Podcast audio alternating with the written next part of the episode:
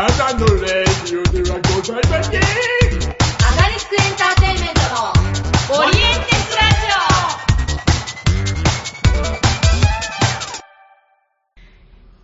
オ。熊谷由佳のルーツフォーベースボール。番外編。ということでですね、えー、今日はちょっと野球じゃないお話をですね、しようかなと思いまして、この方を呼んでみました。本日のゲストは、こちらです。ディクソンソン。あれ？あれ、オリックスのディクソン投手ですか？I'm ディクソン。簡単な英語。My name is Dixon. あディクソン、えー I'm a starter.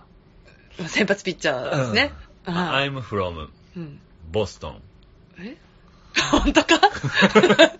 なんで、なんでボストンって言ったんだアメリカってなんで言わなかったんだ？I play baseball. そうですね、野球選手だもんね。はい。To fun. おうファンに向けて。うん何ですか？えーはい This is a pen. これはペンです。is this a cat? これは猫ですか？No. It is tiger. これは虎です。Yes. 何これ？はい、ということで、えーゲストは柴原敏之さんです。よろしくお願いします。何だったんだ今の？ディクソンが喋りそうな英語。いや、ボストンかどうか結構わかんないですけどね。レッドソックスにはいなかった。うん、いなかったと思うし、あなんで賭けに出たんだろうと思いました。アメリカって言えばよかったのにと思って。さっきのラジオでアメリカって言ったんだから、なんでボストンって言ったんだろうって思いましたけど、そういう街知ってるよみたいな。ボストンは知ってるんですね。うん知ってるし。なんか、ニューデリーとかさ、海外の都市名を言うとあ、さ、びっくりした。インインドね。なんか知ってる風じゃない？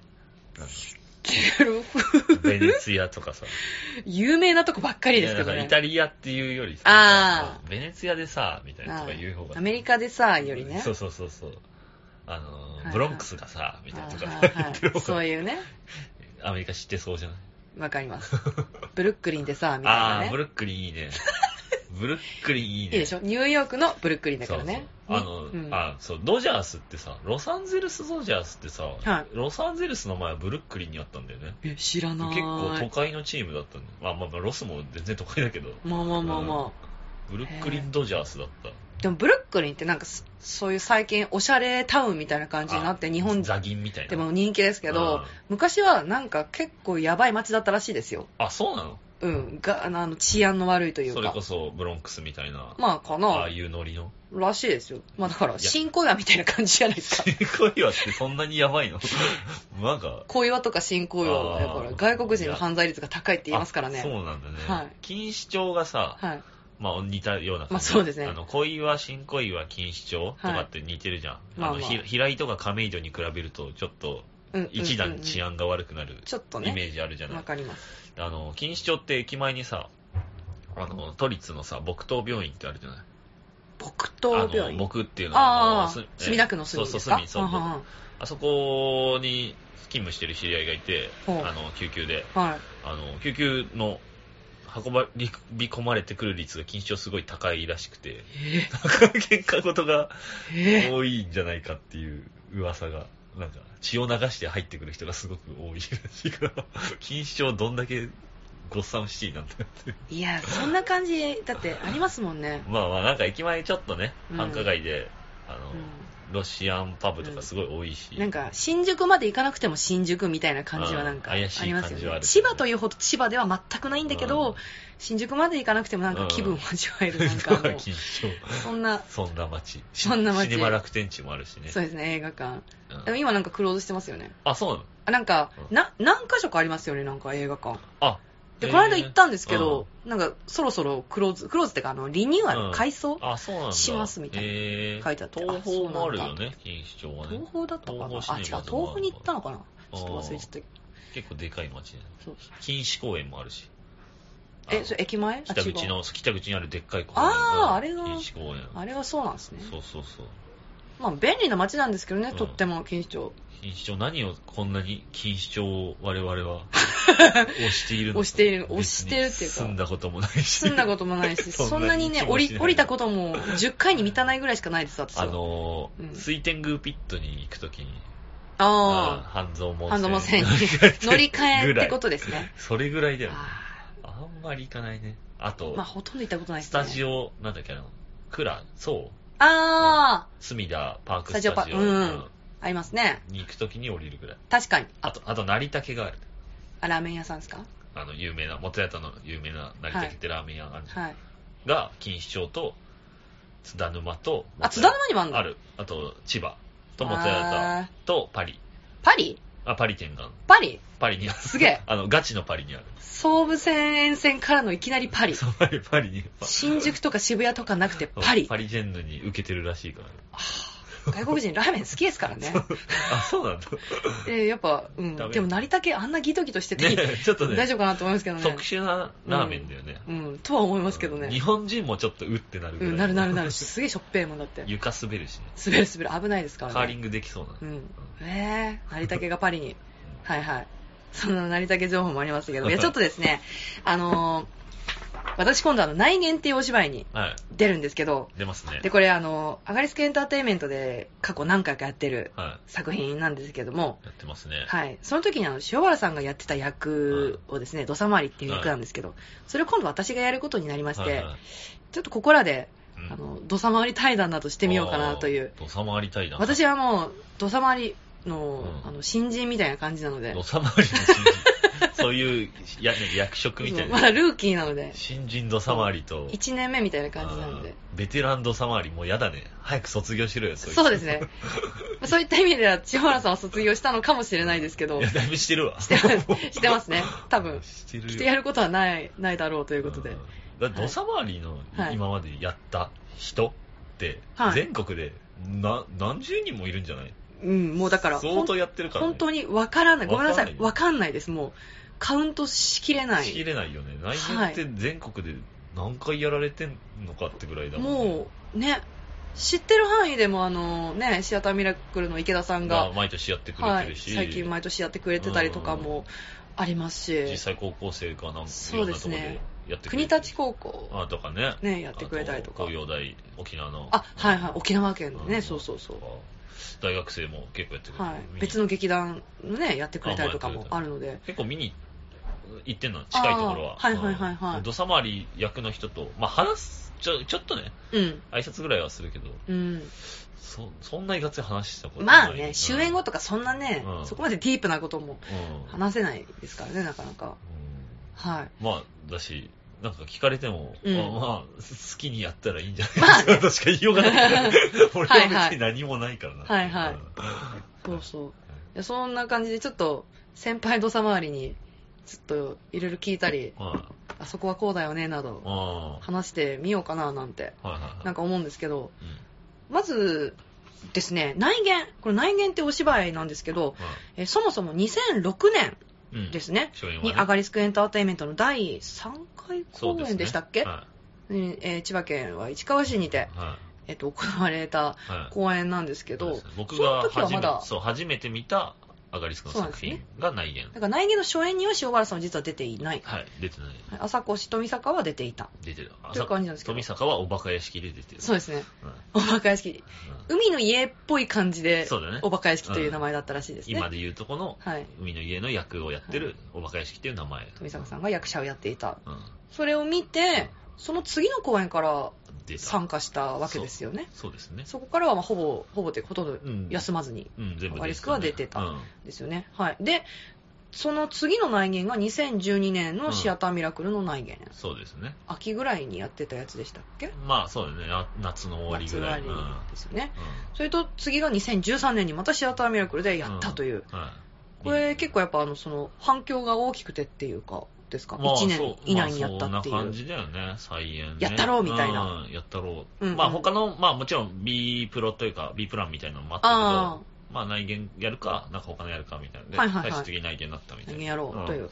そうですね。そうですね。でその次が2015年。まあ俗に俗に？内言全国版というふうに呼んでいるやつですね、えっ、と東京の西巣鴨創造者はいと、えー京都の京都。元、立成賞と、えー新宿フェイス。はで、3カ所でやった全国版と言いつつ、えー東京と京都でしかやってないんですけど。そういうね はい。まあ、ツアーということでうんやった。それがまあ、アガリスクとしては最後の内言で、うんその時にアガリスクはもう内言をやりませんという、ね。なんか卒業宣言うんをしましてですね、うん内言とはなんかお別れみたいな。感じだったわけですね。もうジャンプさんがね、もそうですう、ね。40ぐらいとか、あ、まあ出てはいなかったけど出てないですからね。そもそも。もあの時はもう、花鳥風月も違う人に、というか朝越にうんうんなりまして。来年って作品はね、こう、新陳代謝をしていかないとね。そうですね。ちょっと高校生はちょっとっていう感じなんで。どんどんどんどん赤が溜まっていきますからね。新陳代謝を良くしていかないと。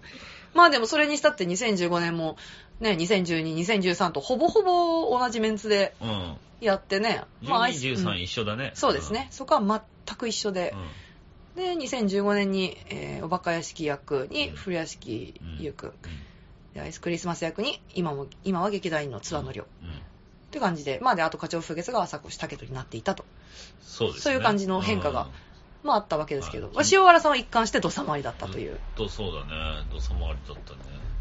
これちなみに2012年、うん。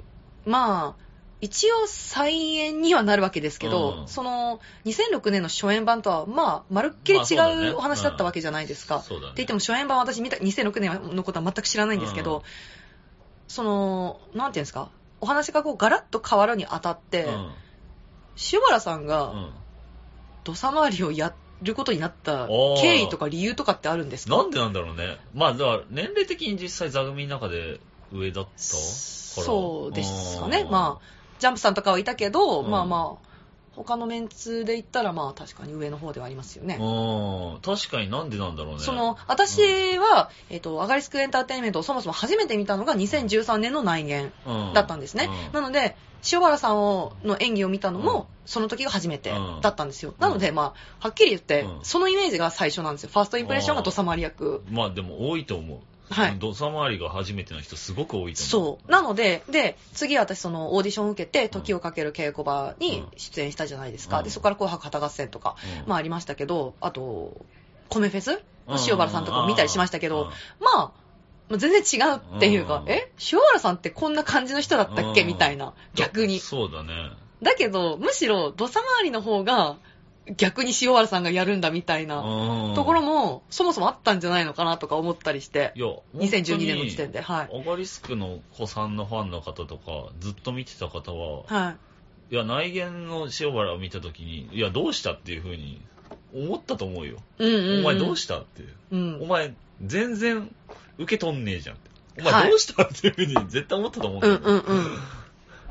俺も実際、でもそうだったのかな。あんまり、そのね、2012年のこの作品を作り上げた時のことってあんま覚えてなくて、はいはい。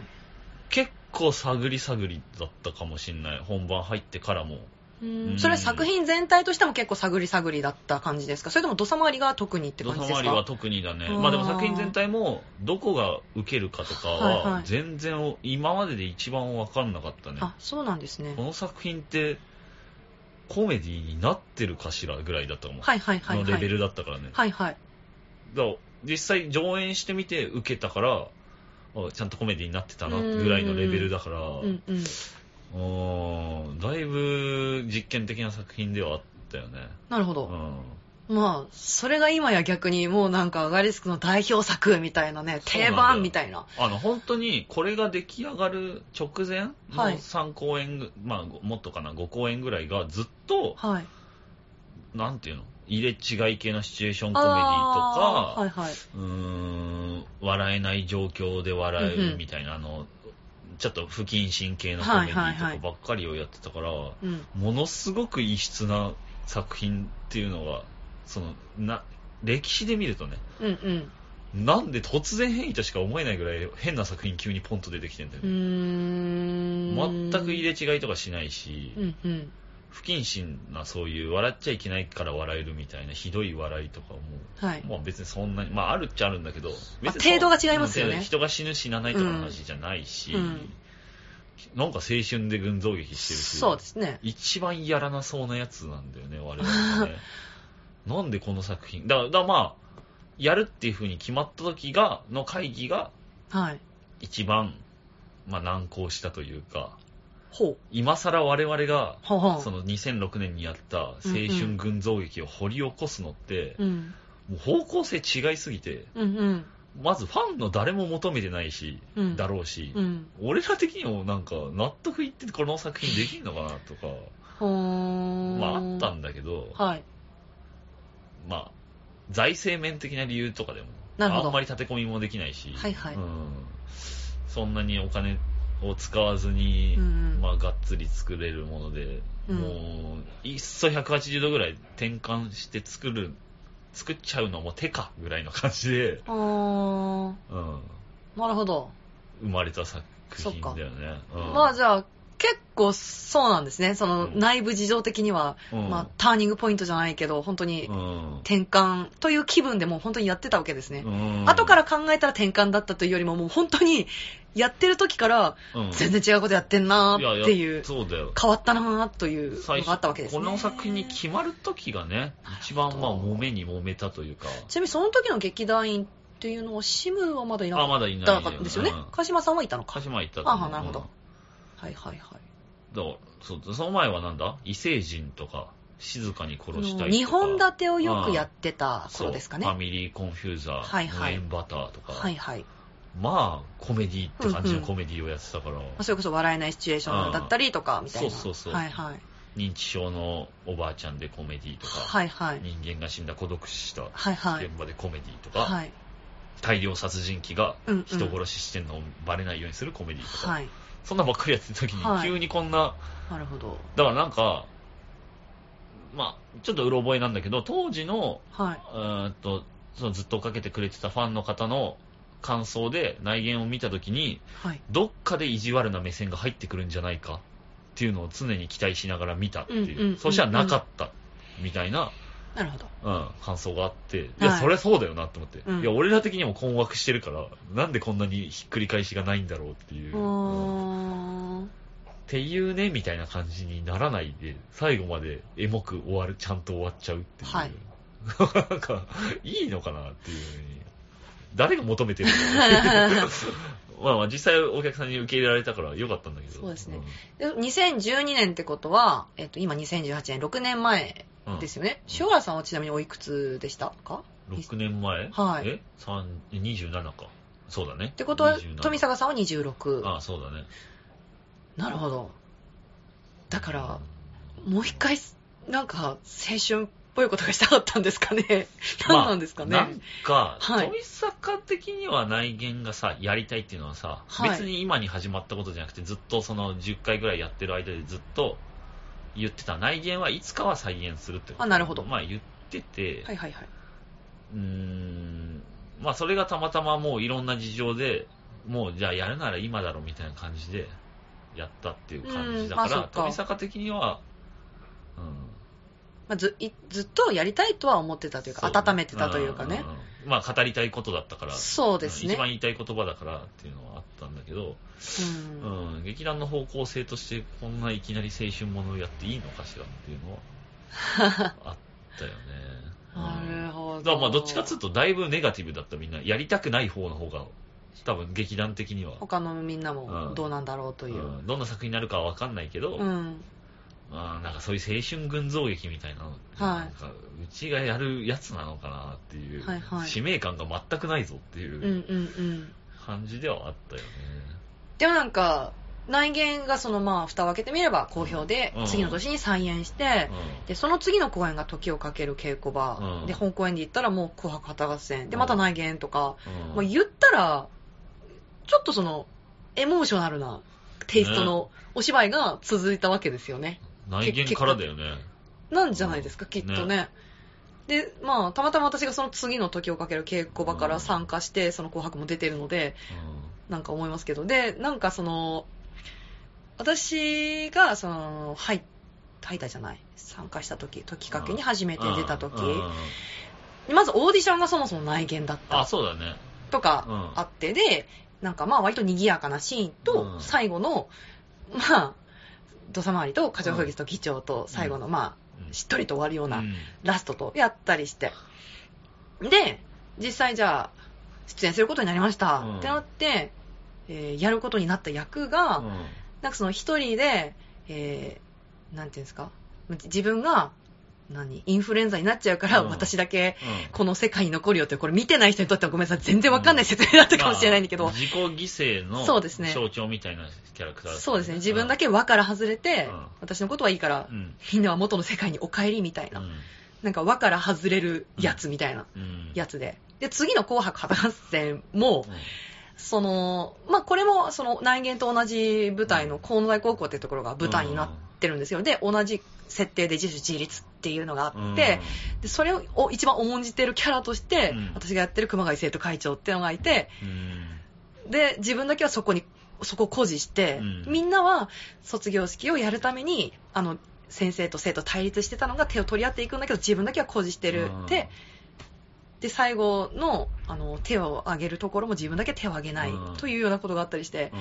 なんかその、輪から外れる熊谷みたいなものが、うん。なんか出来上がっそうだね出たんですよねだからなんか、その、時をかける稽古場に初めて出て、うん。で、なんか、お酒を飲んでる席で、富坂さんに、うん。なんか、熊谷さんに土佐回りをやってほしいみたいなこことを言われたんですよ。うん。もう、でも、今にして思えば、もう軽い口説き文句みたいなものだったんだろうとかも思うんですけど、なんかすぐそれ私は真に受けて、うん。あ、土佐回りやるんだ、みたいな、ななんかこととかをすごい思ったりしたんですよね。うん。だから、完全に富坂さんの中で、熊谷ゆかっていう使い方が、うん。そのなんか、そういうやつだったんですよね。うん。一人、意見を固く主張して、うん。みんなとは反りが合わないみたいなうん。感じとしてなんかその使われてて、そう。で、内言全国版がやってきて。でも内言全国版は、まあ、当然私が出る幕はなく、あ塩原さんが普通に土佐回りをやって、で、他のみんなも出て、うんで、自分は、自分もどうにか関わりたいなと思って、演出助手やらせてくださいっつって、うんまあ参加して、まあそこから今に至るみたいな。うんまあそんな感じだったんですけど、そう。だからまあ、あの時からなんかその、そういうお話になってるんだなという、てか逆に私の知ってるアガリスアガリスクは、そういうお話が多いなという、うんまあエモいそう。やつだよね昔のアガリスクをそもそもあまり見たことがないので、ずっと続いてるなっていう。続いてる中に自分も入ってうん、自分が入って自分がそれを継承というか、引っ張ってる句法になっちゃ、なってるんだろうなっていうのとかすごい、なんか今思うんですよね。今、うん、未だになんか割とそれは思うんですよね。そうそう。で、まあ、ついに土佐回りという役をやることになった、みたいな。自分の中では何かが繋がってる感はちょっとあるっていうか。はい。なるほどね。まあまあ確かにあそこから内見2012、13から知った人たちは、わかりつくってそういうことをやる劇団だなとしか思えないよね。はい。うん。まあ実際そういう活動が多くて、でも、それまでにやってきたっていうか、そのマインドとかを表出してる作品も実はいっぱいあって、はい。なんだろう、エクストリームシチュエーションコメディがすごく最たる例で、うん。あと、なんだろうな、7人の方あ、そうそう、とかですか7人の語らいワイフゴーゾーンとか、ああいうことばっかりをやってたんだよね。はい。どっちかっていうと。はいうんシチュエーションコメディっていう、まあ、言っちゃえばもう形式なさ、もう生成プログラムで作れるぐらいの、めちゃめちゃ形式なやつはい。をどう分解再構築するかっていう、なんだろうな、うーん、ラボだよね。研究所的な機関うん。だったんだよ。はい。ずっとやってきたことは。はい。で、まあ、めもう俺もそれがすごくやりたくて、はい。そういうことをやったのが、そうじゃない、まあ、なん、ど、なんだろう、普通に演劇的に、お話的に、はい。エンターテインメント的に面白い作品を、そうただ普ですね。通に、まあいいことなんだけど、作るっていう風な団体になったなっていうのは、うん、内見からだよね。そうなんでしょう。ね。だからまあ、なんだろうな、工業とか、工業的にもとか、エンターテインメント的にも、ランクが上がったというか、いいものを作る集団になったのと同時に、うんラボラトリ的な意味はうん。少しは薄れたのかなっていう、うんうんまあ印象もうんうん。なくはない。まあ、でもね、多分そんなに薄れてはいないんだけどね、実際は。なんかその、そうなんですかね。うんシェアが降り落ちてるだけで、半分ぐらいがラボで、半分ぐらいがそういう良きエンターテインメントを作ることみたいになってるだけで、なんつうの、もともとは、ぜ総量100でやってたのを、今、総量200、300とかでやってるから、多分そんなに落ちてはいないと思うんだよあなるほうん。シェアがなんか落ちてるからう、ん。落ちてるように感じるだけで、実際はむしろ前よりも研究的なことをたくさんやれてると思うんだけど、うー。うんん、でもなんかそういう印象は多少あったね。そうですよねうんはいはい。まなんだろう、たくさんの人の命を扱る方が責任感が生まれてるから、うん。なかなか冒険的なことはやっぱりしづらくなるなっていうのはまあ、あったかもね。うん、やっぱり人が増えると、はうん、冒険はしづらくなるなっていうい。のは。もしその2012年うんの、まあ再演ですよね。2回目の内言が、もし、まあ工業的にうん、評判的に、うんこけてたら、うまあ2013年はきっとやってないん、やってないと思うね。じゃないですか。そしたら、その後の作品も、またどうなっていただろうか、ああ、というのはありますよね。そうだね、全然だろうね。はい全然違うでしょうね、2013年の内言がなかったら、私もそもそも見てないし、そもそも見なかったらうんオーディションも受けないし、入んないし。なんかあのね、えっと、風琴工房っていう劇団があって、その、主催の下森ロバさんという方がいらっしゃるんですけど、はい。俺全然面識ない方なんだけど、はい。がネット上で、その、初めて見たのが大空襲イブっていう作品で、で、久しぶりにその、何内言の2013年かな、はい。を見たら、はい。なんか本当に別の劇団に変わっているかのようだったって、その前回見た時はいはいははい。別に箸にも棒にもって感じだったのが、うん。すごく面白くなってたっていうことを言って多分そういうぐらい、その下森さんの。発言ぐらいの印象ぐらいの変わり方を実際にしてたんだと思う内言に関しては。なるほど。まあでも、まあ本当にその言葉そのまま受け取れば、うんとてもいい変わり方をしたということなんですかね。まあお客さんの見え方的にはそうですよね面白くなった。面白い劇団になったな、みたいな。っていう。というのがあるわけですよね。うんなるほど、なるほど。そう。だからこそ、もうアガリスクでは、まあ、やらん。まあ、年齢的なこともなくもないし、うん。けど、もうやらんというのが、うん。まあまああったわけなんですけど。うんまあまあ年齢的なことが一番だけどね。まあね。うん。そんなに別にこの作品が嫌いなわけではないから。う んまあ、嫌いっていうか、なんですかね、もういい、もういいぞという、もうもう大丈夫やり尽くってかやり尽くすぞっていう、その、か気構えというか、ねうん、前提で、その、内言全国版やったわけですからね。ね。もうやり残すことないぐらいやりますせというねんもうね、内言にうん。もう十分あぐらをかかせていただいたので、ああ、はいはいはいはい。うんもう大丈夫です。だから次のステップ行くぞというかね、次のステージへ。ありがとうというのもあので、44ステージもやってるから、はいはい、内言をね。少なくとも俺はもう大丈夫っすって。そうそうこれからは見る方に。はいまあ、それで今回たまたまですね、あの、イルミナスさんの方から感、ね、一緒にやりましょうって話があって、じゃあ内言をやろうという。まあ、ことに、まあ、なったんですね。うんなので、まあ、アガリスクがやるわけではないんです。一応。説明しておきますと、そうねアガリスクエンターテインメントが主催しているわけではありません。雇われているみたいな形です。うんはい。まあ、それで演出も、まあ、その富坂がやる。うんということで、たまたまなったということですね。はいはい。まあでも、脚本演出がね、うん富坂がやるんだったら、うん。まあ一番正当後継な内言になるんじゃない？そうですね。ん。メンバーが大きく変わってたとしても、はい。やっぱり作演出に一番よるので、そうですね。うん。まあ、どの結構劇団とか、まあ高校だったり部活だったりやっていただいても、まあ、ツイッターとか見る限りうん。全部拝見できてるわけではないので、うん。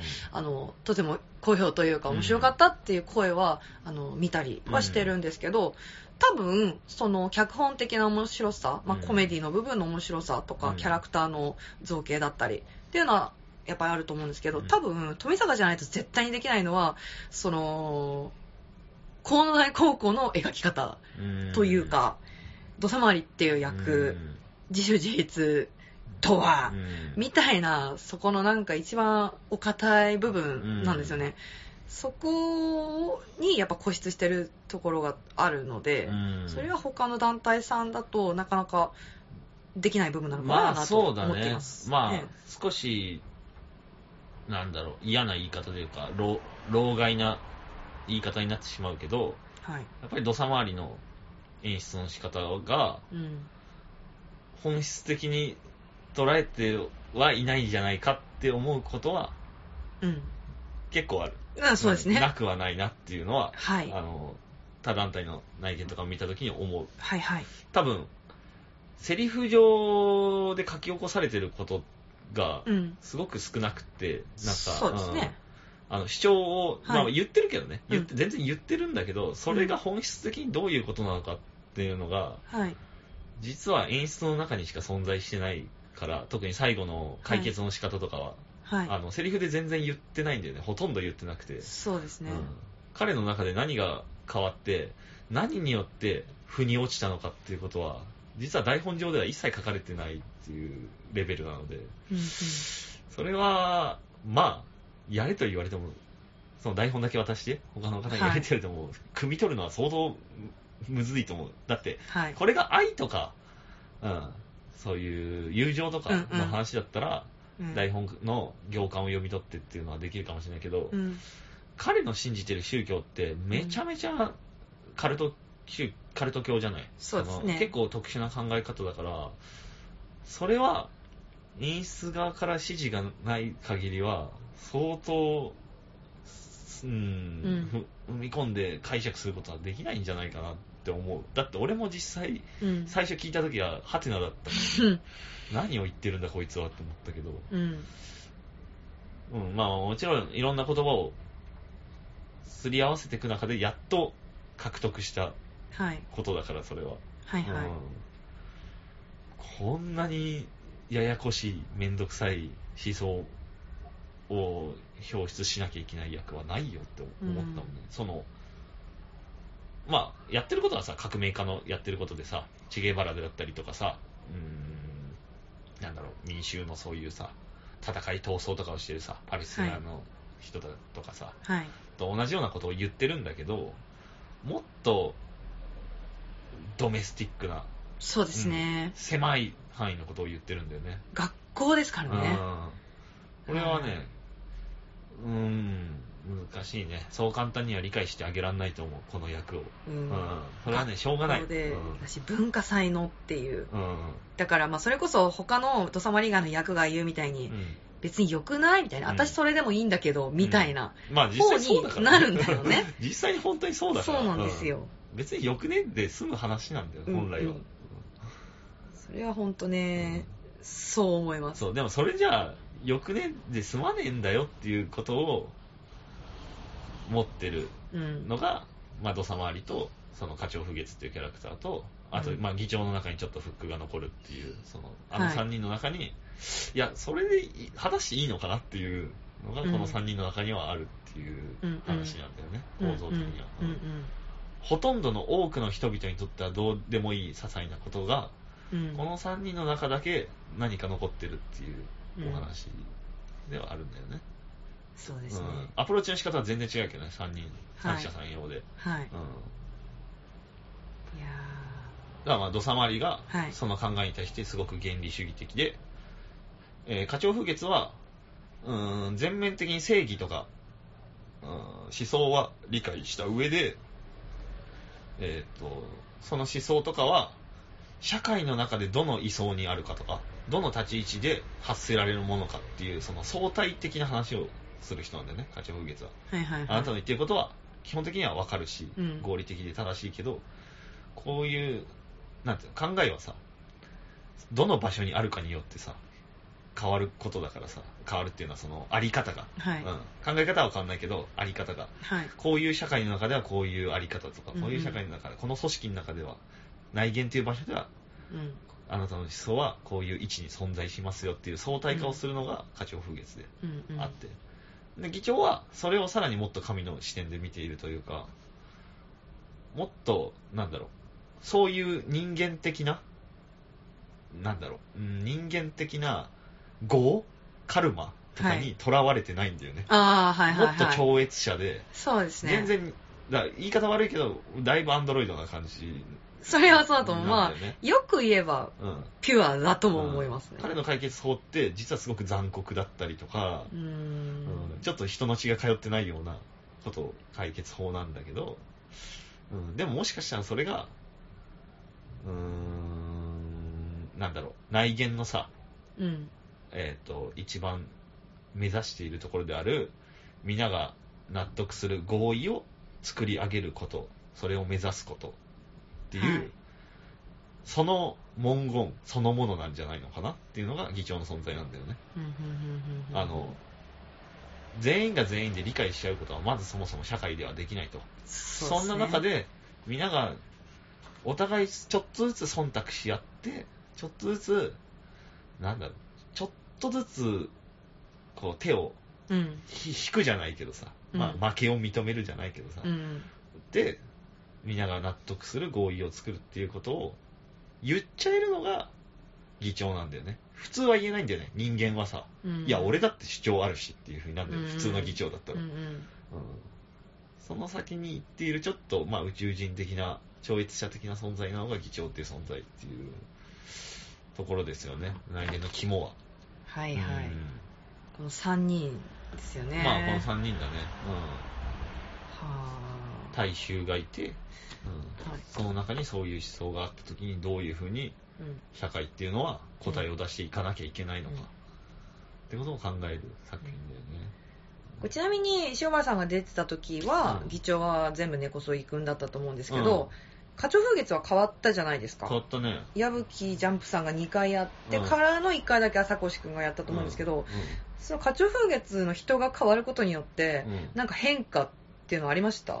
ああ、まあ、あるよね。全然違う。例えばなんかそのうん関係性みたいなものっていうのはうん変わりました、内言をやる上で変わったと思う。全然変わったんじゃないかな。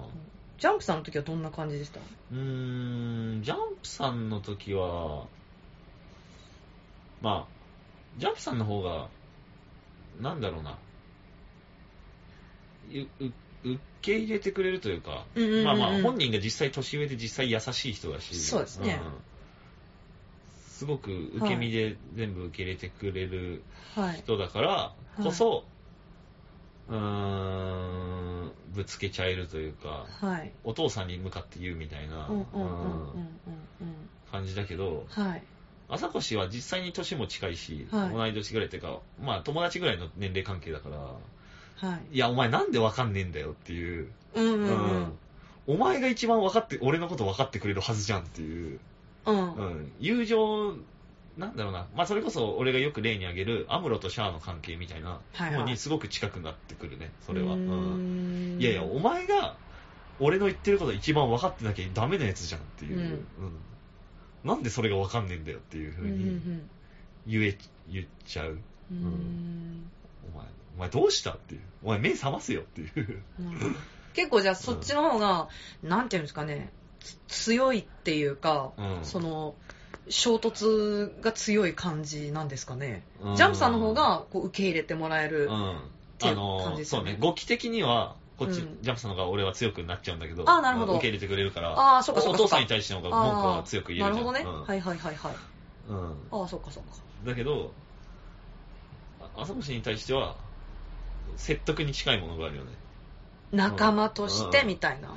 いやいやいや、お前だって、うん、うん。なるほど。ガンダムで言うと、シャアに、いや、お前グリプス戦役の時一緒に戦ったじゃんって言って。うん。これわかんないけど。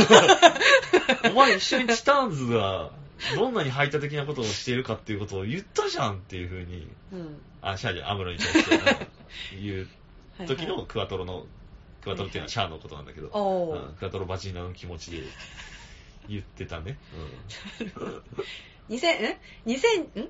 あれ？2013年の時がシャアだった、2015年の時がシャアだったんですうん、か？あ、そう。15年の時がシャアを、まあ、モチーフというか、うん。シャアーズナブルだね。ロサマリは完全にシャアーズナブルだね。で、業にまみれてるんだよね、それって。あの、主張、いや、お前はわかるでしょっていうの中に、お前はっていう風に限定しているじゃない。そうですね。すごく差別的だったり排他的なことを、まあ、い意地悪な言い方するとそうなんだけど、うん。いや、こいつら、修具はわかんないけどって、うん。愚かなね、修修具はわかんないけど、はい。お前は分かってなきゃダメじゃんっていう、インテリのおごりみたいなのもうんあるんだよね。それがすごくシャーズナブルとやっぱり似てて。なる、ほど、うん。俺はうん。戦争だけをやってる人間じゃないんだよっていう。アムロと違って、アムロはもうのほほんと生きてるから、うん地球とかでのほほんと生きてるけど、いや、俺はお前と違って戦争だけじゃなくて、たくさんの民衆を導かなきゃいけないし、うん政治もやるし、なんだってやんだって。だってそれが力、インテリのやることでしょって言って、うんうんまあ、シャアの言ってることはすごく真っ当なんだよ。正しいし。なのにお前は、何その修具たちに踊らされて、修具たちのいい道具になり下がっちゃってんだよって。お前もインテリだし、お前もそういう力があるのに、その力を人類のために使わないってどういうことよっていうことをシャアは言うわけよ。うんうんそれとすごく近いなっていう土佐回り的には。だから、すごく合理的なことを言ってるけど、まあ、言った上で、民衆のこと見下してるよねっていうのは。そうですね。うんこいつらにはどうせ言ったってわかんねえからっていうはい。見下しははい。あるんです。それがインテリゆえのものな、業なのかな。うん、カルマなのかな、ねとは思う。うん。インテリ、まあ、先民思想ですよね。自分が選ばれし者というか、うん自分は特別。っていう、特別っていうか、特別な考えを持っているし、そっちの方が交渉であるというか、うんそうそう、交渉だと思ってる。そういうね、そうなんか、読み合わせを、今回のその稽古で一番最初に、まあ読み合わせをししたんですけど、で、まあ、帰りの電車で富坂さんと一緒になって、まあダメ出しってほどじゃないですけど、なんかもっと嫌なやつでいいんだよっていうことを言われて、あ、そうなんだ、みたいな。それは私あんま考えてなくて、うん。結構だからそうさっき、てか冒頭の方でも触れた、その私が今までやってきたうん。うん時をかける稽古場の劇団、劇団員じゃない、客演の熊谷だったり、紅白旗合戦の熊谷生徒会長っていう、なんか自分の正義のために、うん。なんかまっすぐ、うんまっすぐな瞳でぶつかっていくみたいなうん。感じの役。うん。だからそのさっきその輪から外れるみたいなこと言ったんですけど、なんか構造が同じようで、うん。なんか中身が全然違うっていうか、うん。それをなんか思ったんですね。中身というか、まあ結局私に当て書きだしていた役と、うん。そうじゃない役っていう違いがまずあるわけなんですけど、うん。土佐回りが。私別に当て書きじゃないから、うんあそっか。嫌なやつなんだっていうは考えが私全くなかったので、うん。そっか。っていうことをすごい思ったんですよ、まあ嫌なやつだね。見方、はい。うん。まあ見方によるけど、まあうん。多くの人間にとっては嫌なやつ。うんうん。うん。ですね。そう。まあでそういう演出をされたので、あそっかっていう。でも稽古でも結構そこ苦戦したところで、全然嫌もっと嫌なやつでいいよみたいな、なんかそういうことをすごい言われてすごい必死っぽいからそうじゃなくてもっと余裕でやってみたいな。そういうダメ出しを結構されて、で何回かやってあそんな感じみたいな。こととかには一応なったんですけど、それが今まで自分がやってきたてか自分が土佐回り的なポジションだと思ってた役とのもう決定的な違いだなっていうね。うん、それは違うね。そう自己犠牲だったり、うん。もう正義のために対等に戦ってたうん人と全く違う考えというか人との接し方うん。だったのであそっか。でそういう役をやること自体も私はとても久しぶりだったのでうん。久しぶりっていうかそうね久しぶりだったので、新鮮な感じが今とてもしてますね。うんはい。確かに熊谷とか、あの、熊谷ってあの、ややこしいな、これ。えっと時をかける稽古場ですね熊谷とか、はい。怖か高瀬の熊谷とかとは、はい、確かに違うね。ん。そうなんです。あの、全員の目線にわざわざ立ってあげないからね。そう土佐回りは。うん。そうなんですあの、紅白のさ、はい熊谷とかは結構さ、言うてみんなと同じ土俵でぎ議論をしてあげるじゃない。うんうん、うん、まあ多分彼女の方が実際はインテリだと思うんだけど、それでも同じ席について同じ目線で話してあげたりししてるけど、うん土佐回りって最後までみんなの目線に立ってあげないというか、うんいやいや、お前らバカじゃんっていううんおごりとか、うん。まあ、おごりっていうかね、なんだろう、まあ、業本当にそういう人間の業としか言いようがないんだけど、うんそういう、実際そういう能力が存在している人だから、本当に頭のいい人だから、うんうん。だってしまうんだよね、政治家的なそういう風な感じになってしまうのが、彼の持ってる最大の欠点というか、はい。うん悲しみなんだよね。ね。その悲しみを、土佐回りの中に俺は見たいうんっていうがある。シャアーズナブル的なうん、能力を持ってしまったことによる、はいはい。うんうん悲しさ。あれって悲しさなんだよなっていう、うんうんうんあの孤独なんだよね、やっぱり。そうですね。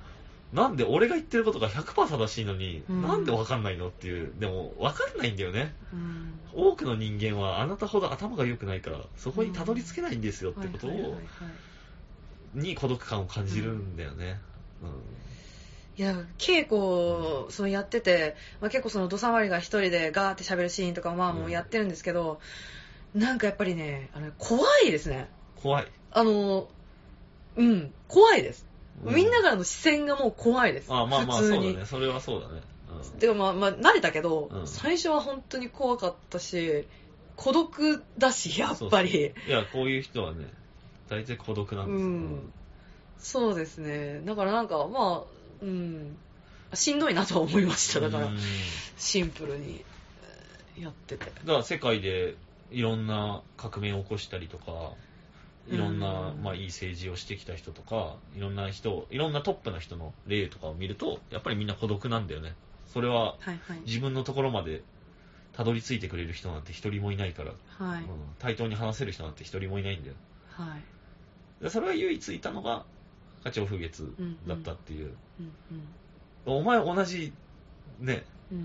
まあ多分ね、幕末の志士、はい。うん維新を遂げた志士の中で、その、見客じゃなくて論客だった方の人たちほの中にも、こういう関係性多分たくさんあったと思うんだよね。う。一緒に国を変えようぜって言った時に、なるほど。うん、インテリだった人たちの中には、あうん、多分多かったと思う、こういう関係性になってる、やっぱり、土佐回りとか長風月のように。まあ、幕末では本当、私もそんな詳しくはないですけど、うんやっぱそうですよね。結局みんなやりたいことは、うんこの国を良くしたいということなのにに、もう、まずそもそもその上位とかいろいろ分かれて、その中でも、なんですか、班でいろいろ分かれちゃって、だからこそ手を取ろうとか言ったりしつつ、ね、まあ、だそういうもんですよね、だそれで、なんだ？勝海舟とかさ、はい。ああいう人とかがさ、まあ、まあ実際どうかは知らないけどね、俺のイメージでそのインテリをさ、うん。が、なんていうの？修具を動かしてさ、ううん。ん、乾物と呼ばれてしまうかもしれないけど、うん。いやいや、俺の言ってることは最終的に正しいからって言って、うん、民衆のあまり目線にならずに そういうことをやってしまうみたいな、うん。とかは、まあ、往々にしてあるよねっていうのは。そうですね。んうん。うん。だから本当、富のガンダムの、その機動戦士ガンダムの富野監督の作品によく出てくるキャラクターなの、こういう、うん。こういう感じのキャラクターってよく出てくるんだよね。はいはい。絶対一番言ってること正しいじゃんっていうやつなんだけど、うん。それが、を言っちゃうのが、俺が正しいじゃんっていうことを言っちゃうところが、うん。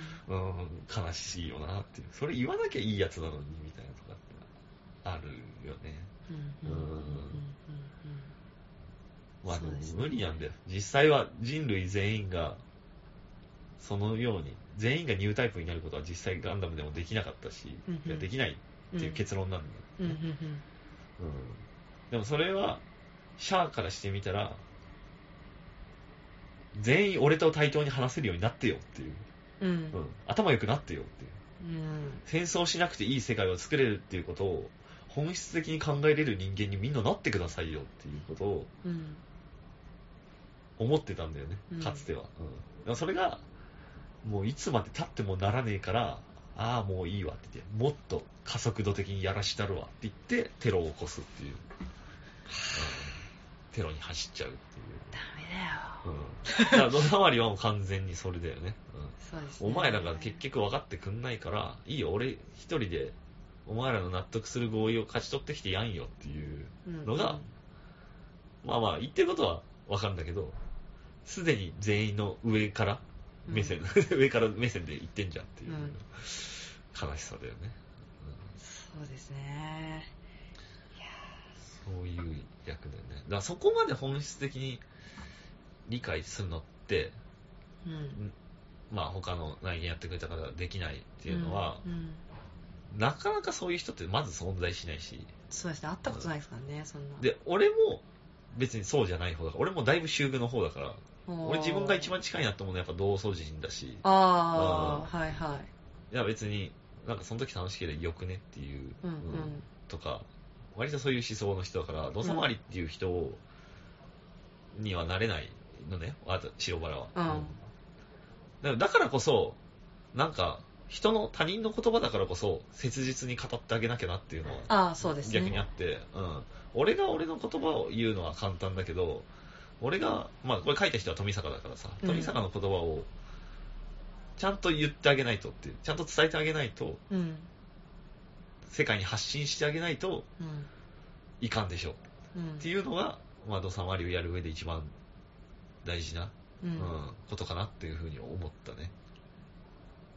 うん、なるほど。他人の言葉だからこそ切実に語ってあげるうん。っていうことが、うんまあ別に土佐回りに限らずなんだけど、本来、いやでも役者でもそうですごく大事なことなんだけど。でなんかやっぱアガリスクでちょっとずっと私も最近は客演とかあんましてなくてやってるので、結局まあ当て書きというか自分のキャラクターだったり役者としての能力ありきで台本が書かれているところでとてもあるので、熊谷さんにはこの言葉が似合うみたいな、うん。そういう書かれ方で台本を基本的に読んじゃってるところがやっぱ最近はあったので、まあ、今回の土佐回りはまあ全然それがやっぱないので、そうだね。自分のための役でもなければ塩原さんのための役でもなくて、富坂さんがもう書いた、もう何ですか？聖書みたいな、うん。バイブルみたいな、あもう聖書だね。はい、そういう感じじゃないですか、うん。を宣教するっていう。はい。うん。うん、だからやっぱそこを噛み砕くのはなかなかまあ難しいというか、まあ、簡単にはいかないなっていうのは、ん。やっぱすごい思いますね。そうね。うん。やっぱ自分の中にああいう思想はないからな。ないですね、うん。な。なかなかなれないよね、ああいう風には、人は。だからなんかおかしいなとかう思っても、例えばそれこそ学校だったり、うん。部活とかうん。思ったことありますけどここが変だなとか、うん。だけどそんなになんか前線に立って戦ったことはないないよね。なんか、そこに甘んじるうん。のが習具じゃない？そうですね、我々。うん。うん。で、そこまで、それに対しておかしい、戦おうっうん。て、なれるやつはやっぱりすごいなって思うんだよね。そうですねなれないもん。うん。はいだから本当はそういう人たちのおかげで世界って成り立ってるんだけど、そういう一部の、うんまあそういう人たち政治家とかになるじゃない、基本的には。うん。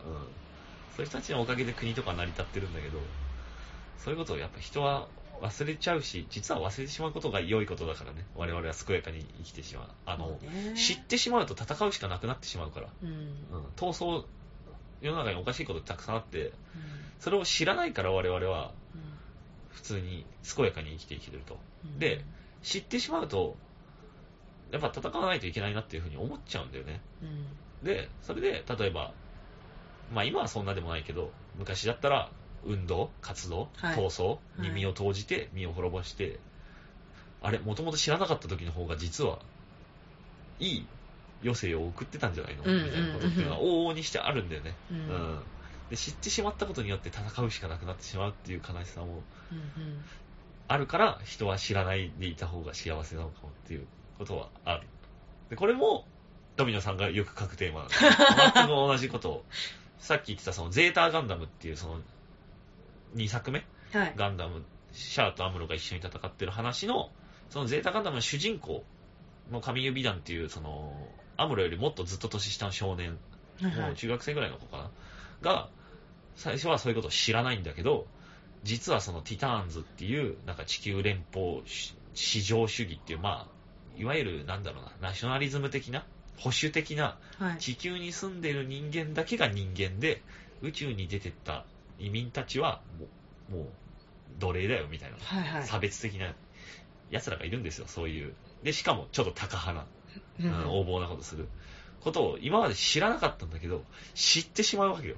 うん。そしたら、おかしいじゃんって言って戦わなきゃいけなくなっちゃうっていうのが神優の最大の不幸。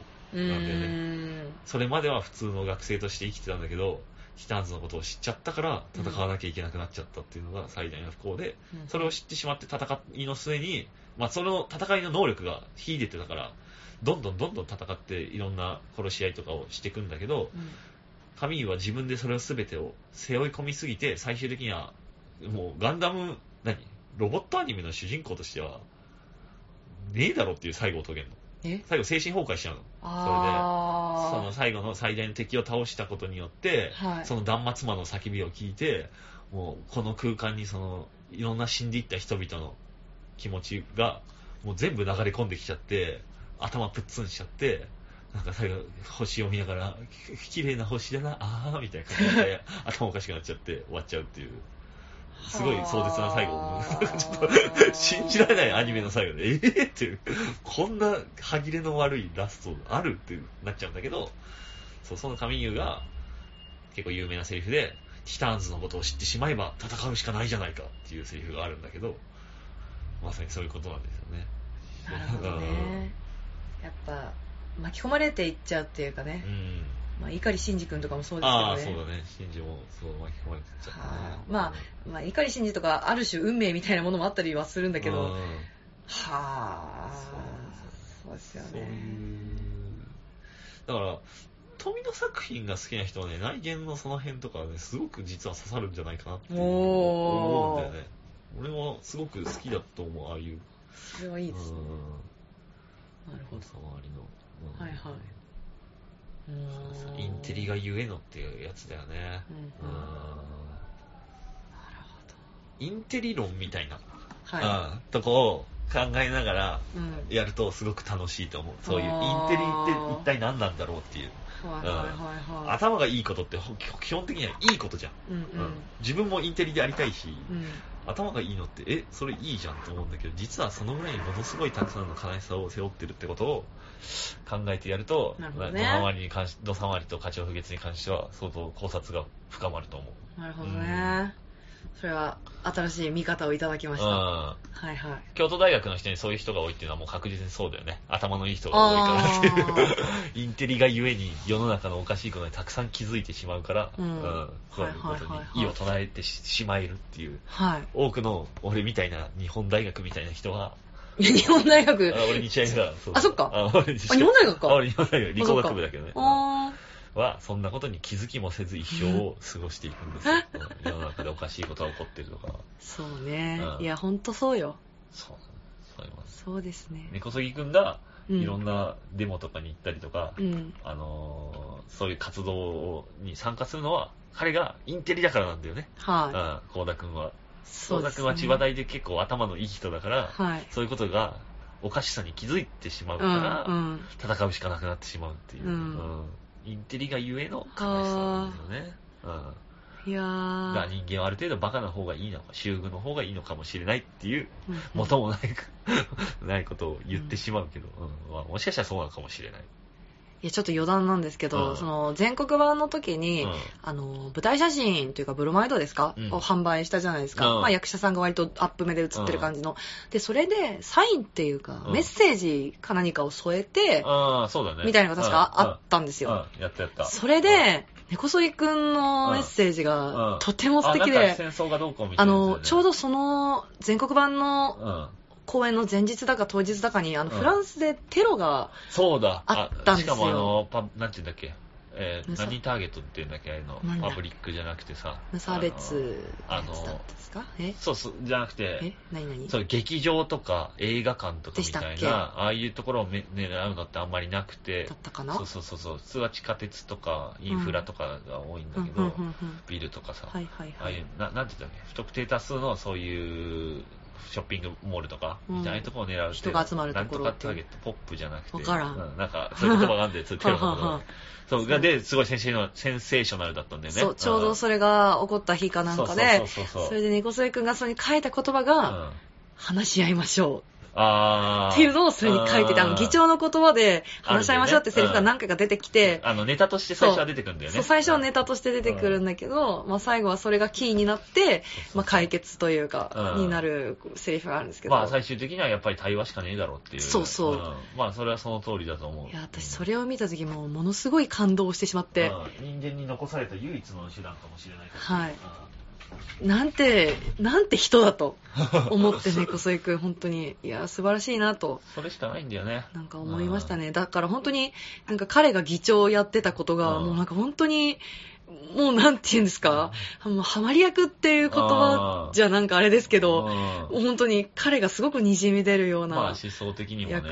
まあ半分当て書きみたいなところもね、別にああったりはしたとは思うけど、まあ、そうだね。2012年のその、初めて内言を、その、再現しようって話になった時、会議で、その、結構渋ったっていう話をさっきしたけど、あ最後に、最終的に、じゃあどう決定権を出すかっていう話になった時に、あ、はい。あの、議長役に根こそぎをオファーして、うんそれがもし通ったら、やろうっていうのがラストジャッジだったんだよね。もうそ、そうじゃない限りは別の演目にしようっていう話だったから、うんおや。それぐらい根こそぎ議長以外はありえなかったの、我々的にはそうなんだうんそれえーそれはすごい話だな。だから根こそぎありきの作品、ううん田守がうん。ありきの作品だから内言っていうのは、実は。土佐回りとかは別に、うんあの、私がやらなくても 別の人っていう可能性も全然あったし、うーん。そうなんだよね。すごい。これはすごい話を聞きましたね。うんやっぱり議長は根こそぎですよね。うんうんうんね、今回、土佐回りが、まあ私がやるので、うん。まあ女じゃないですか。うんでも別に、なんていうか別に男がやっても、女がやっても、うんまあ大丈夫な役だとはああ。思ってるんですよ、私は。だけど、まあ、なんていう主張自体には生産のない話だからね。そうですね。だけどなんかその、花鳥風月との関係性で、うん。別にない、ないのにうん恋愛関係があるみたいに見えちゃうじゃないかっていう、ノイズが多いよね。っていう懸念をね、なんかしてて、富坂さんが。確かにそれはそうかもね。でも、まあ、熊谷さんだったら別に見えないか、かっこ笑いみたいなこと言われて、うんあ、そうですか、じゃあいいですけど、みたいな。いじゃあ死ねって思った。や、思ってない。別に、自分、私も、自分だったらそういう風にはならんだろうと思ったから、まあまあ、いいだろうとは思ったんだけど、でもなんかこの間の稽古で、って思ってたんだけど、うん恋愛関係とかない方がいいって思ったんだけど、これ逆になんかなさすぎて、ちょっとあってもいいんじゃないかっていうなんか話があ出て、ー。乗せるとでも学生運動みたいな感じになってきちゃうね。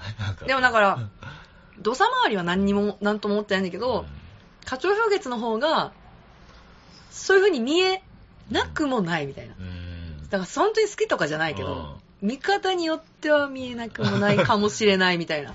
そうすると飛竜での再来だみたいに。大丈夫か。っていう恥ずかしい演出がついて、うんめっさ恥ずかしかった。照れた。へーやばい。た聞きたくなかったと思って、その話。いないところでやってくれと思って。なるほどね。まあ確かにノイズになっちゃうとちょっとね、うん嫌だなとは思う。それは、うんそう、いらないんだけど、なるほどねっ。ていうなんか話もありましたけど。はいはい。でもなんかだいぶ、花鳥風月をやる船原さんって方が、まあ、年年上なので、うん。37うん。歳ぐらい。じゃあまあジャンプさんが最初やってたのとそ同じぐらい。う。だから本当になんかで、すごく優しい目をしている、本当にそれこそ優しい。普段喋ってても何でも笑ってくれるみたいな、うん優しい人なので、包み込まれながらうん やっていますね。ギャンギャン。はいわかんないけど、まあ、動いてるとこも見たことないし、あ、はい。うん、どんな芝居出られてるのかわかんないけど、なんだか、やり、なんつうの、やり良さそうだなと思う。あパッと見の感じで。はいうん花鳥風月に必要な要素をたくさん持ってそうって感じがする。あ、うん。なん、なんですかね、その、佇まいの、うん。うーん、まあ、大人だから当然なんだけど、大人っぽさといううか、ん。落ち着きうん。うん。とかがやっぱりなんかは、いまあ安心感がすごいありますよね。だ花鳥風月はさ、なんかその、まあこういう言い方したらあれだけど、ちょっとずるいんだよね。その、うん。それもそう。土佐回りのこと言ってることを分かってるし、自分もそうしたいって思ってるくせに、うん。みんなの前では、いやいやいや、みんなが決めたことはこっちだからっていうことを言っちゃうっていう意地悪さを持ってる、うん。大人の理屈なんだよね、完全に。そうそれは大人の理屈じゃんっていうことを言っちゃうのが、まあうん。ちょっとずるい、大人のずるさ、うんうん。思ってたりもするんだけど、まあそれが裏返し優しさでもあったりするのかなとかも思うんだけど、うん。うん。そういうのがやっぱ花鳥風月には必要な要素うんうん。かなと思うけど、なんかそれが出てそうで、なんかいい良さそうだなってはい。うん。そうなんです。なるほどね。はい。そんな感じで。うんこれ今ちょっとその、うん？ずっと話してて、あその逆襲のシャアっていうその作品のセリフなんだけど、はい。た単純に俺がすごく好きなセリフだから、はい。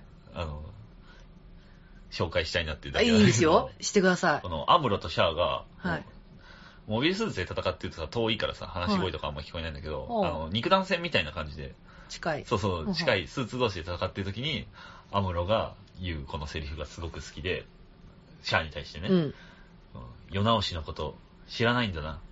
革命はいつもインテリが始めるが、夢みたいな目標をやってやるから、いつも過激なことしかやらない。しかし、革命の後では、気高い革命の心だって、官僚主義と大衆に飲み込まれていくから、インテリはそれを嫌って、世間からも政治からも身を引いて、世捨て人になる。だったら、私は世直しなど考えていない。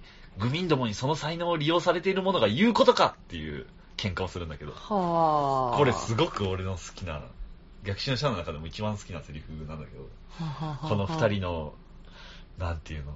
アムロがご公説を垂れてさ、こういうことを言って、いやいやいやって、お前こそそれ才能さ、利用されてんじゃねえかっていうことを。シャアが言い返すっていうね、うんうん逆襲のシャアの中でも、まあ俺個人的に超名シーンだと思うセリフなんだよね。へアムロはこういうこと言うんだよ。お前最前線で戦ってねえくせにさ、言っちゃうんだよね。シャアはずっと最前線だよ。ー。うんだってうんうんうんうん。活動もしてるし、うん政治もやってるし、うん。うんインテリ、実際にインテリだし、うん。うんアムロがこういう前例とかを出したりして、いやいやいや、お前みたいなやつはさ、そうやって無理みたいな、無理な革命を急激にやるからさ、最終的にお前は捨て人になってくんだぞみたいな感じのことを言うんだけど、いやいやいや、お前、どの口が言うんだと、シャア的には。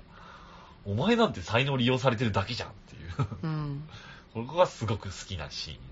で、ここが、まだ二人が政治家とか、世直しとか、そういう、まあ、なんだろうな、マスな話してんだよね、まだ。はいはい。ミクロな話はしてなくて、もっともっと、あのーなんだろう、ミニマムでお互いの話しかしなくなるうんシーンもあるんですよ、その後に。うん。うんその後だっけなその前かなどっちだっけなあ、ここですね。うん。で、この、その例の落とそうとした隕石が、はいはい。もうまさに落ちちゃうぞっていう話になった時に、うん。もうその極限状態で、もう人類がもう滅亡しちゃうかどうかっていうぐらい極限状態の話になった時に、急に女の話をし始めるの、二人は。うん。うん。で、この、アムロが、お前ほどの男は、ね、お前ほどすごい政治とかやってる男はなんて器量が小さいっていうことに対して、突然シャアが今まで一回も出てきてない急にララースーンっていう名前を出すの。はいララースーンっていうのは、機動戦士ガンダムで、二人の間にいた、まあ、女の子みたいな感じで、はいまあ、まあ、恋ってことはまたちょっと違うんだけど、うんうんまあ、なんていうのかな、ニュータイプ的なその、唯一分かってくれる人みたいな感じで出てくるんだけど、その名前を出して、はい。ララースーンは私の母になってくれるかもしれなかった女性だ。そのララーは殺したお前に言えたことかっていうふうに突然言って、お母さん、ララーがっていう、急に今まで地球の世界の人類の話をしてたのに、シャアが、いや、あいつは俺の母さんになってくる。かかって、まあまあ恋人ってうん。いうか、まあそのうん。包み込んでくれる。そうですね。そいつを殺したのお前じゃんっていう、殺したんやものすぐ、あまあ殺しちゃったの。あーあの、まあ事故じゃないけど結果的に殺しちゃうんだけど、めちゃくちゃミニマムな、ぜうん誰でもわかるような、うん。あの、政治家じゃなくてもわかる、修具でもわかる、急にミニマムな話を最後の最後でするの。これが結局シャアも人間だったんだっていうところに落ち着くのがもう感動ですよね。ボロ泣きする。こんなに崇高なことを考えて、こんなに人類のことを考えてるシャアーズナブルさえも、やっぱり人の子だったっていうのが最後の最後でわかるんだよ。極限状態でララーの昔の恋人の名前を出すんだっていうこれ、戦いながら喋ってんでしょ？う、そう、これは最後、本当に最後一番最後に。もう、ブワーですよ。涙ブワーですよ。はあ。まあ、この辺が SF 作品たるゆえんだよね。その、SF ってさ、結局風呂敷を広げてさ、人類とかさ、あ、はいはうん戦争とかの大きい話にするけど、最終的に言ってることはミニマムな話になってくっていう、うん。大好きなあの人の話とか、ううんん。母の話とか、そういうのにそうですね行くっていう、まあ、SF でよくある手法なんだけど。スター・ウォーズも結局家族の話みたいなとこありますからとかになってくってね。そうそうそう。そういうのをやってるっていうね。もう超泣ける、こう、うわ。いや、全然見たことないですけど、うんずっと喧嘩してるんですね。ずっと喧嘩してんの？この二人は。一時期、だから、ゼータガンダムの時は、そのララーが死んだこと？まあはいちょっと触れんだけど、まあまああったけど、うん俺の元恋人を、俺の一番許した恋人殺したけど、まあそれはそれとして、まあ、戦おうじゃないかというふうに、一時期は一緒に手を取り合って戦ってたんだよ、この二人。そうなんだそう。それを思うともうね、やばい。この二人の対立が。ああの時一緒に戦ったじゃん、お前らっていうのが、ファン的にはね。そうなんですね。結局分かり合えねえんだよなっていう。どっちの主張も分かるからね、辛いんだよね。見てる方としては。え、でも最終的にはまた一緒に戦うんですか？いや、一緒には戦わないね。うん。シャアがアクシズっていうその、惑星を、はい惑星を落とそうとして、アムロが押し返そうとして、はい。そのまま二人とも宇宙の塵になっていくっていう。そうなんうんだ。二人とも。二人とも。ああまあ、塵か分かんないけど。うん。だから、ラストは明確には描かれてない。そうなんだ描かれてないけど、まあ、それで死んだっていうことになってるね。一応へー悲しい話だ。めちゃくちゃ悲しいね。でも、その二人のあれによって、絶対にもう落ちちゃうっていう石が、なぜか地球から離れていくっていうのがおやラストなのそう、これは何なんだろうっておや。これもね、ちょっといろいろあるんですよ。なるほど。人間の人の心の意志が、その石を地球の重力から実は遠ざけたんじゃないかっていうのがラストシーンで終わるっていう。うんうんうん。ボロ泣きですよ。いや、それを考えたらもう、内言はとても平和ですよね。まあまあ。どっちも死ななかったですからねまあ死にはしないからね。だし、お互いに、最後、あの、例のセリフでさ、はい。あるじゃないですか。お互いが分かり合うシーンが一個だけあるじゃないですか。あうんこういうのやりたかったかっていう、はい問いに対して。ありますねうんあそこだけは、二人で、まあ、相互理解し合えるから、まだだいぶいいよね。あ、なんかね、うんちゃんと同じ、一つの景色をちゃんと同じ景色として見れるうんみたいなだいぶところありま。すからね、あそこは。うん。そうだね。そうですね。うん。いや、そう、だから稽古を、その、やってて、その、なんていうんですか、ラスト直前のクライマックスあたりをやってる時とかまでは、なんかやっぱりなんか、うん、しんどいなとか思ってたんですけど、最後まで一回稽古ついたら、なんかすっきりしましたね。うん。うん成仏した感じがしまあ、ました。こうなるんだなっていうのが。ああよかったみたいなまあねちゃんといいとこに行けるから、うんうん着地点がうん。ちゃんといいとこにあるから、そうですね目いっぱいひっくり返してあげないとっていうのはそうですねうんあそこで空気をグッと変えないと、はい。土佐割り一人で、あそこ一気に空気を変えるから、最後の近くって7割ぐらいの時点で、うんうんうんそういう、まあ、パワープレイも必要だから、はい。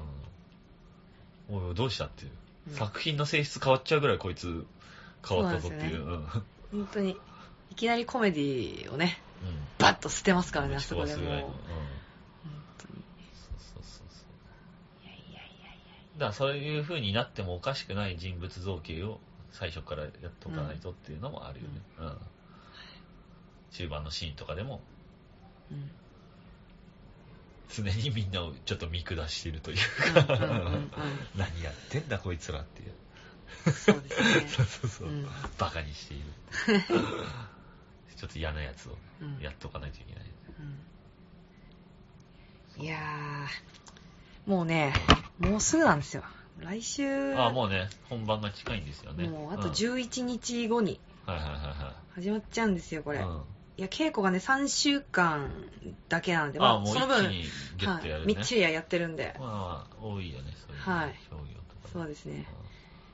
もうすぐ始まりますけど、いやー楽しみなような、怖いような、ありますけどね、やっぱり。ぜひぜひ、うん。頑張ってください。はい。頑張ります。頑張ります。うん、本当に、内言は間違いないっていうことをさ、あの、内言をやった人とかさ、うん内言をやったのをさらに見た人とかがさ、うん。みんなでいろいろ言ってくれてるので、はい。その言葉を信じてはい。見に来てくれたらいいんじゃないかなと思うけど。はい。いや、でもやっぱ面白いですね。うんやってて本当に思います。俺も結構何度も見に行ってるけど。やっぱ面白いなとは思うね。うん毎回、うん。どんなところやってても。うんうん。面白いです。はい。ぜひ、ぜひ。見に来てください。はい。イルミナスセレクション内見、うん6月12日から17日まで、浅草急激、うんチケット発売中でございます。うんぜひ見に来てください。お席がね、あのー今までアリスクがやってたのと一緒で、あの、散歩囲みでうん。やってますので、うんお好きな席からご覧ください。これおすすめはどこですか、塩原さん的にはあ。土佐回りの背中のとこが一番あやっぱりいいと思う、うん、見やすいと思う。富坂さんもね、それを言ってました。うん。土佐回りが見た景色を一緒に見るのがうん一番楽しいと思う。そう。なので私もあのブログに書いたんですけど、うんあの南西あたりがいいです。うん南西なんて席はないんですけど、うんあの、土佐回りの背中、うんもしくは土佐回りのちょっと横うんみたいな、そこら辺ですかね。そうだね。ところがまあまあおすすめですけど、でもどの席でもあのちゃんと楽しいです。うん。それは。それは間違いないので、またね、好きな役者さんとかいたら、その人が見える席に座るとかでもいいと思いますし、うんはい。ぜひそこら辺も気にしながら見に来ていただけるといいかななんてはい。思います。はい。ということで、長々といろいろ喋りましたけど、いや、だいぶ、だいぶ、だいぶなんか、あれですね、密度の濃いお話になったような気がします。まあ、いいのが、いい音声が残ったんじゃないかはい。いろいろ話していただけて、とても良かったです。うん普通になんか参考になりました。あそう私の。うん。まあそこから自分なりに解釈して、そうで噛み砕いて。やってみてはい。ちょっと、頑張りまな。す。はい。うん。まあ俺が喋ったのは、うん。あくまでもこのうん。作品の、私なりの解解釈なので、そうですね。うん一つの。そうね。自分なりにちょっと、うまいこと噛み砕いてやってみて。はいはい。じゃあそんな感じで、うん。うん。皆さん、あの、内言の方どうぞ一つよろしくお願いします。といったところで、はいえー今回は終了にしたいと思います。はいはい。シュバさんどうもありがとうございました。ジェクソンソン。えー